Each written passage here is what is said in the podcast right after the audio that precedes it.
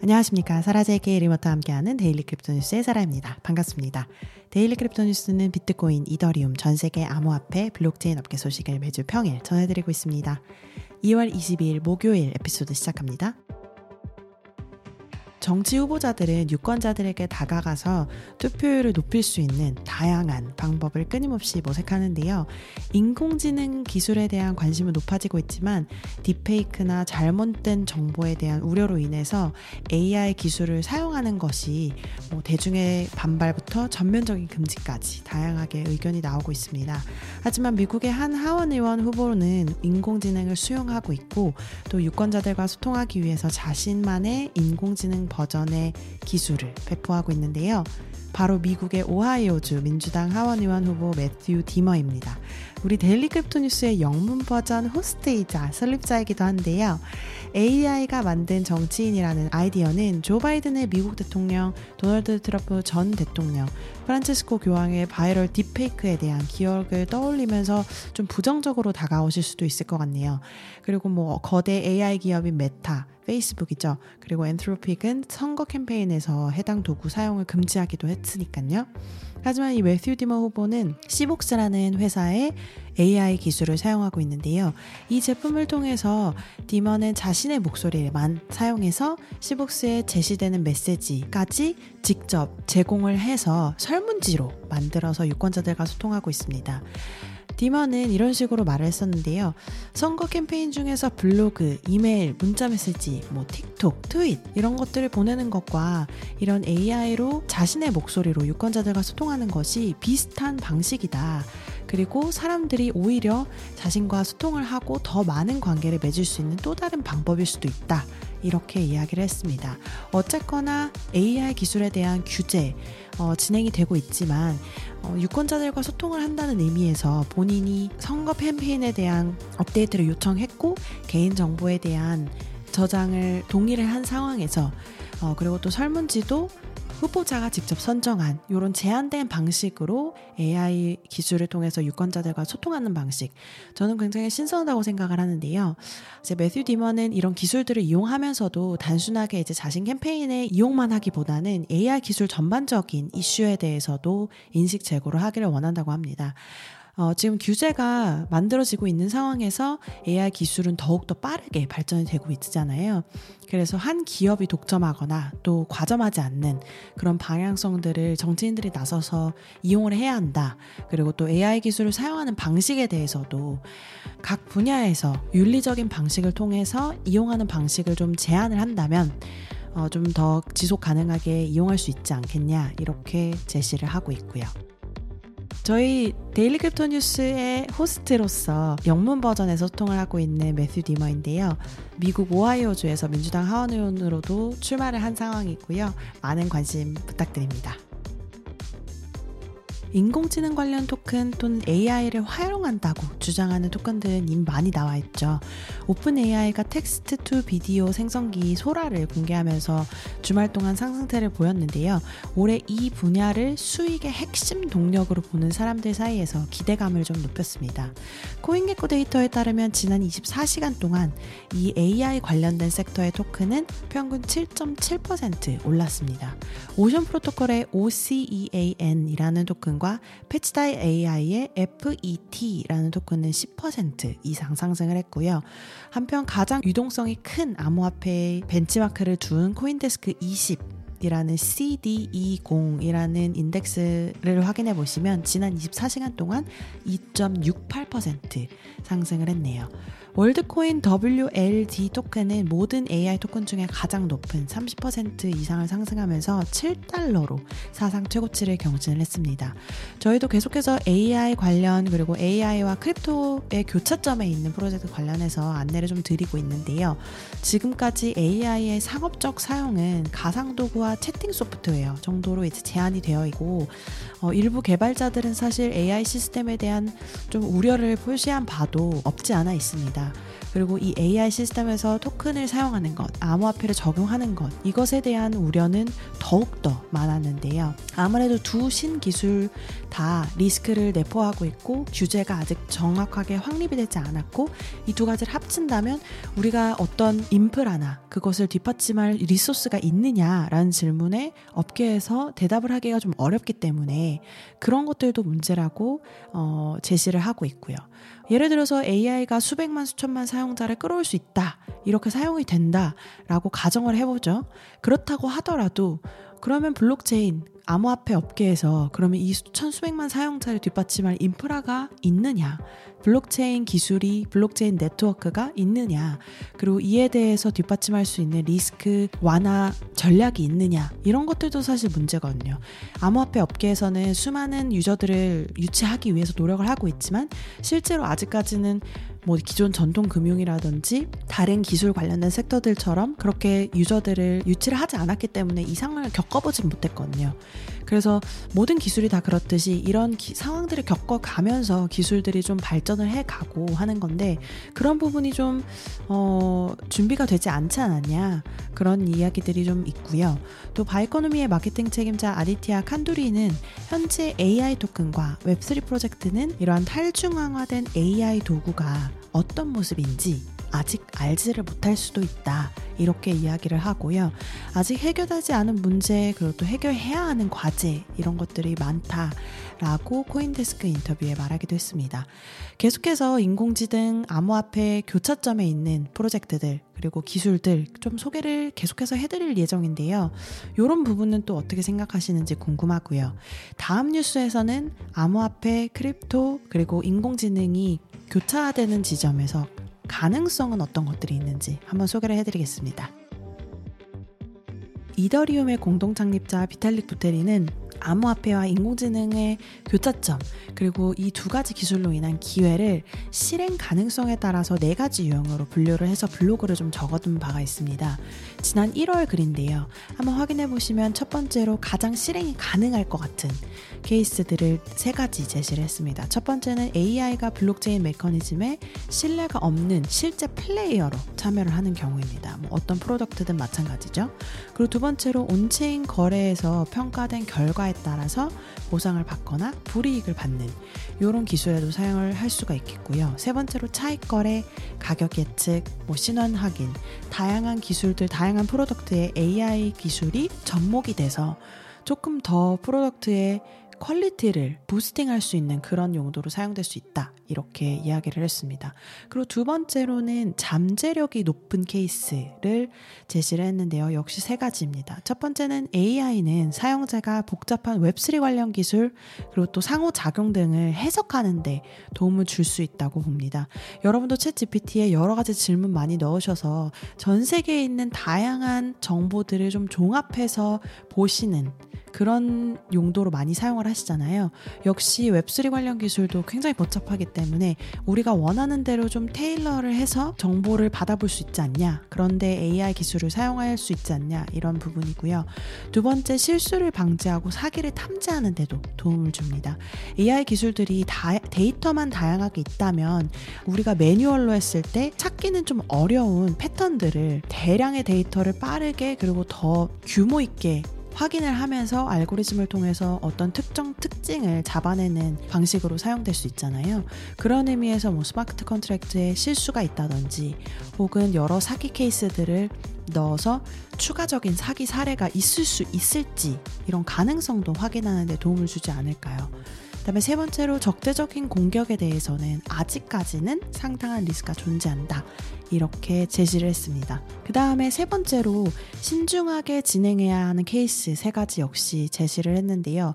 첫 번째 on-chain contract에서 AI 구성 요소들을 직접 통합하는 방식이 있을 것이다. 하지만 조금 불투명하다.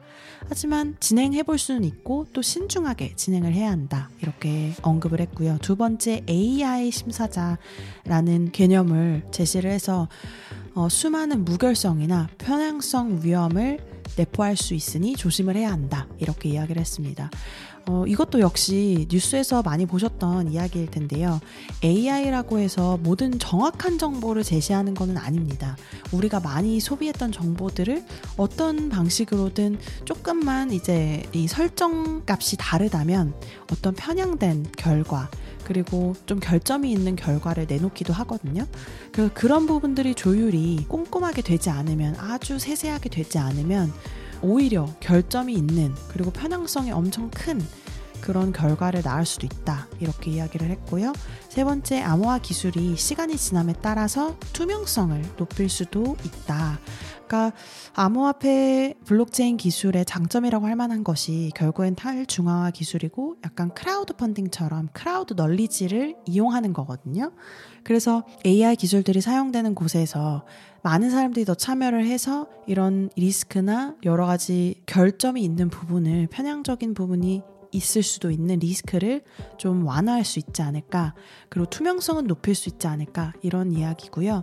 이 역시도 사실은 암호화폐 프로젝트에서도 많이 이야기가 되는 부분인데 사람들이 많이 있어야지만 결국에는 그 투명성이 높아지고 탈중화성이 높아지는 건데 그 많은 사람들을 다 이제 공평하게 유치를 하는 것 자체가 사실 어렵거든요. 그래서 AI 기술을 사용한 데도 있어서 뭐 어떤 한 프로젝트라든지 한 회사라든지 모든 사람들이 이렇게 다 데려올 수 있을까 이 자체가 사실은 조금 어려운 부분이고 그러면 그 사람들을 데려왔을 때 또 어떤 리스크가 있을지 사람들이 많다고 해서 그러면 우리가 전부 다 무결적이라고 이야기를 할 수가 있을지 어, 이런 여러 가지 리스크는 아직까지 존재를 한다고 생각을 하고요. 그 다음에 네 번째로 장기적으로는 잠재력이 있는 케이스까지 한번 제시를 했습니다.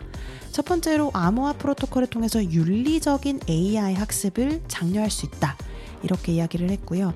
아무래도 블록체인 프로젝트가 특정 행동을 함으로써 reward를 받는, 보상을 받는 이런 메커니즘이 잘 생성이 되어 있기 때문에 윤리적인 AI를 학습하는데 reward를 제공한다면 좀 더 긍정적인 방향으로 boosting을 할 수 있지 않을까 이런 이야기고요. 두 번째 query 제한 kill switch를 활성화할 수 있다. 그리고 킬 스위치는 결국엔 어떤 문제가 있을 때 완전히 이제 이 프로젝트를 멈춰버리는 기능이잖아요. 그래서 그런 것들도 장 기적으로는 잠재력이 있을 수가 있다. 이렇게 이야기를 했고, 어, 이 모든 것들이 좀 사실은 지금 실현하기에는 좀 복잡한 부분이 있다고까지 이야기를 남겼습니다. 어, 비탈릭 부테리는 이더리움의 공동 창립자인 만큼 여러 가지 이야기들이 나올 때마다 사람들이 많은 관심을 가지는데요. 여러모로 뭐 기술적인 부분이나 사회적인 부분이나 어, 제대로 분석을 해서 좀 제시를 한 것 같고 블록체인과 AI가 어, 교차하는 사용 사례가 점점 더 많아지고 있으니까 합리적이면서 하지만 또 강력하고 그리고 또 리스크는 좀 완화할 수 있는 이런 방향으로 좀 제안을 준 거라고 보고요. 어, 일반적으로는 기본적으로 기본 메커니즘은 일반 이전과 비슷하게 설계를 하되, 그러니까 product 상에서 비슷하게 설계를 하되, 개별 플레이어가 인공지능 기술을 탑재를 해서 회, 메커니즘이 훨씬 더 미세한 규모로 좀 더 효과적으로 실수를 좀 줄이는 쪽으로 작동하는 그런 사용 사례가 가장 즉각적으로 유망하고 또 쉽게 실현할 수 있다고 제시까지 하였습니다. AI 기술을 여러 분야에서 접목을 시키려고 노력을 많이 또 하는데 그런 부분들 중에서 제일 많이 제시되는 부분들이 사실 일상에서 원래 했던 일들을 좀 자동화시키는 방법이거든요.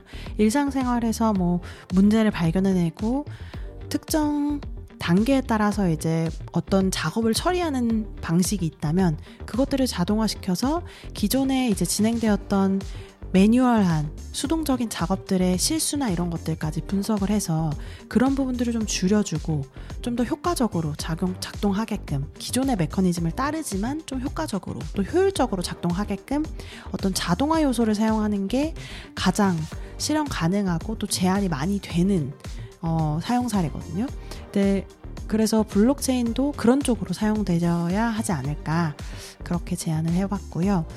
그럼에도 불구하고 블록체인을 제대로 구현하는 것, 암호화폐 기술을 제대로 구현하는 것, 거기에다가 AI 기술 역시 신뢰할 수 있는 방식으로 분산화된 방식으로 제대로 구현할 수 있는 것 이런 것들이 사실 제일 어려운 거라고까지 이야기를 했는데요. 이런 애플리케이션 같은 경우 기능적으로나 중앙 집중화를 피하는 방식으로나 어, 어쨌거나 좀 AI의 안전성을 개선할 수 있는 가능성을 좀 고려해야 한다. 이렇게 이야기를 했고요. 마지막으로 기본 가정이 실패할 수 있는 방법도 많은 상황이기 때문에 어, 애플리케이션을 만들 때에도 가치가 높고 또 위험도 높은 그런 상황에서는 프로젝트를 내놓을 때에도 좀 신중하게 접근을 해야 한다. 이렇게 이야기를 했네요. 마이크로 스트레티지의 설립자 마이클 세일러는 화요일 블룸버그 TV와의 인터뷰에서 비트코인에 대해서 영원히 계속 매수할 것이라고 선언을 했습니다. 비트코인이 이번 주 5만 2천 달러 근처에서 반등함에 따라서 MicroStrategy의 미실현 수익은 39억 2천만 달러에 달하는데요. 마이클 세일러는 인플레이션을 피하기 위한 방식으로 기업이 현금을 비트코인으로 옮기는 방법에 대해서 또 장려를 했습니다.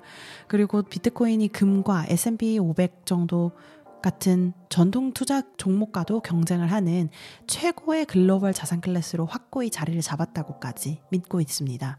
세일러는 애플이나 거대 다른 기술 기업들이 성장에는 한계가 있는 방면에 비트코인은 새로운 통화 대안으로서 무한한 가능성이 있다고 생각을 하고 지금 투자 흐름까지 바꿔놓고 있다고 언급을 했습니다. 마이크로 스트레티지의 회사에서 마지막으로 비트코인을 구매한 것은 2024년 2월 6일, 가장 최근이죠. 그 당시에 회사에서는 850 BTC를 보유한 상태였습니다. 어쨌거나 지금 현재 인플레이션 때문에 연방준비제도 이사회가 긴축 통화 정책을 유지할 수밖에 없는 상황이잖아요. 그런 상황에서 2024년에는 기업과 투자자들 사이에서도 비트코인 채택이 가속화될 것으로 좀 예상을 해보고요. 가격 변동성에서도 불구하고 이 뉴스에서 어, 제시하는 바는 세일러와 마이크로 스트레티지에서는 비트코인을 계속 축적하고 있다. 계속 매수하고 있다. 그리고 가까운 시일 내에 매각할 계획은 없다. 이런 시그널입니다. 아주 호재다운 뉴스여서 여기저기서 많이 번역이 돼서 이제 돌아다니고 있으니까요. 한번 읽어보시고요. 자, 그럼 암호화폐 시장 한번 볼까요? 공포와 탐욕 지수를 보시면 74로 탐욕 좀 탐욕의 끝으로 가고 있는 상황이고요. 오늘 소식을 전한 한국 시간 오후 6시 30분 기준 비썸 코리아의 현재가 1위는 비트코인이고요. 0.99% 올라간 7,182만 5천 원. 2위는 Yearn Finance 2.98% 올라간 1,045만 6천 원. 3위는 이더리움 3.32% 올라간 416만 9천 원. 4위는 메이커 1.17% 올라간 284만 8천 원, 5위는 BNB 2.82% 올라간 52만 9천 원, 6위는 비트코인 캐시 1.89% 올라간 36만 6,800원, 7위는 솔라나 3.73% 올라간 14만 7,500원, 8위는 Illuvium 3.98% 올라간 13만 6,300원, 9위는 Aave 4.01% 올라간 12만 9,600원, 10위는 역시 비트코인 SV 3.14% 올라간 10만 5천 원에서 거래되고 있고요. 변동률 기준으로 한 번 더 확인해 보시면요. 1위는 월드코인 역시 39.29% 올라간 11,920원에서 거래되고 있고요. 2위는 싱글레리티넷 AGIX 토큰이 36.93% 올라간 964원. 3위는 AGI 델리시움 프로젝트고요. 32.29% 올라간 254원에서 거래되고 있네요. 역시 AI narrative 계속 유지가 되고 있는 상황이네요. BitDegree로 넘어가셔서 top crypto gainer 1위를 보시면요.